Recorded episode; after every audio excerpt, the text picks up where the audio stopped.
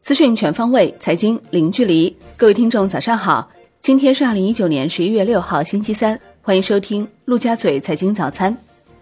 宏观方面，第二届中国国际进口博览会正式开幕。国家主席习近平宣布，中国持续推进更高水平对外开放的五方面措施。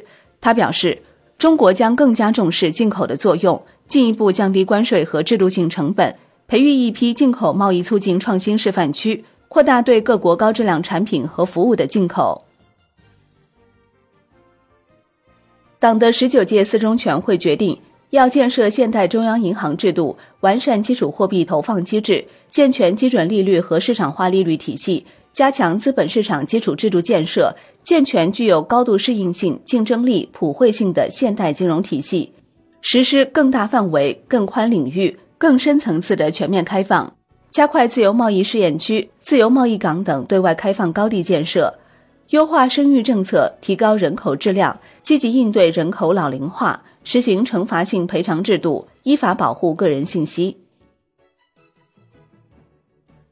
央行周二开展四千亿元 MLF 操作，中标利率为百分之三点二五，较上期下降五个基点。当日不开展逆回购操作，无逆回购到期。有四千零三十五亿元 MLF 到期。国内股市方面，上证指数收盘涨百分之零点五四，录得三连升，盘中一度站上三千点。深证成指涨百分之零点七一，创业板指涨百分之零点七九，上证五零盘中创二十一个月新高。两市成交四千八百一十五亿元，北向资金大举净流入五十二亿元，已连续九日净流入。累计净流入近三百四十四亿元。恒生指数收盘涨百分之零点四九，盘中再创八月一号以来新高。恒生国企指数涨百分之零点五九，大市成交升至九百二十一点二亿港元。乐视网董事长刘延峰表示，公司完全没有能力支付与乐融大厦相关的六百一十二万元诉讼费，直接面临现金流彻底断裂。东北制药公告，辽宁省市场监督管理局对公司进行反垄断调查。太平洋公告，嘉裕投资拟向华创证券转让不低于四亿股公司股份，第一大股东拟变更为华创证券。金融方面，银保监会将抓紧制定商业保理企业监督管理办法。进一步完善商业保理企业市场准入、退出、业务经营和监督管理规则。楼市方面，党的十九届四中全会决定加快建立多主体供给、多渠道保障、租购并举的住房制度。产业方面，市场监管总局召开规范网络经营活动行政指导座谈会。召集京东、拼多多、阿里巴巴等二十多家平台企业参会。市场监管总局指出，互联网领域二选一、独家交易行为违法违规，将对电商平台二选一行为开展反垄断调查。格兰仕以滥用市场支配地位等相关事宜为由，对天猫提起诉讼。目前，广州知识产权法院已受理。据国家烟草专卖局，各级烟草专卖监管部门对电子烟监管进行专项部署，重点地区烟草专卖监管部门正在与相关执法部门联合约谈主要电商平台，督促其及时关闭电子烟店铺、下架电子烟产品。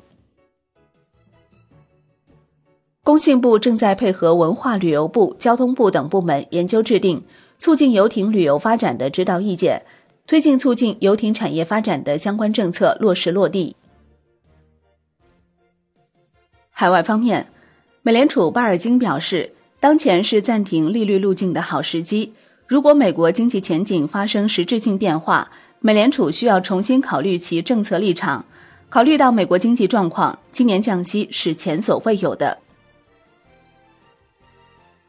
日本央行行长黑田东彦表示。将持续实施宽松政策，并未将宽松工具局限于降息。新的前瞻性指引反映了政策导向的立场，及更加关注未来宽松的可能性。国际股市方面，美国三大股指收盘涨跌不一，道指微涨约三十点，与纳指一起再创收盘新高。截至收盘，道指涨百分之零点一一，标普五百跌百分之零点一二，纳指涨百分之零点零二。欧洲三大股指均收涨，德国 D X 指数涨百分之零点零九，法国 C C 四零指数涨百分之零点三九，英国富时一百指数涨百分之零点二五。商品方面，伦敦基本金属收盘涨跌不一。其中，LME 七铜、LME 七锡收涨，LME 七锌、LME 七镍、LME 七铝、LME 七铅收跌。国内商品期货夜盘涨跌互现，其中焦炭、焦煤、螺纹钢、热轧卷板、铁矿石、橡胶、沥青收涨，动力煤收跌。债券方面，MLF 利率意外调降，债市大幅反弹，国债期货全线大幅收涨。十年期主力合约涨百分之零点三八，银行间现券主要利率债收益率下行五到六个 BP，银行间市场资金面继续维持宽松，主要回购利率走低，隔夜加权利率再度跌破百分之二关口。外汇方面，在岸人民币兑美元十六点三十分收盘报六点九九七五，较上一交易日涨三百二十七个基点，为八月五号以来首次升破七整数关口。人民币兑美元中间价跌三个基点，报七点零三八五。好的，以上就是今天陆家嘴财经早餐的精华内容，感谢您的收听，我是林欢，我们下期再见喽。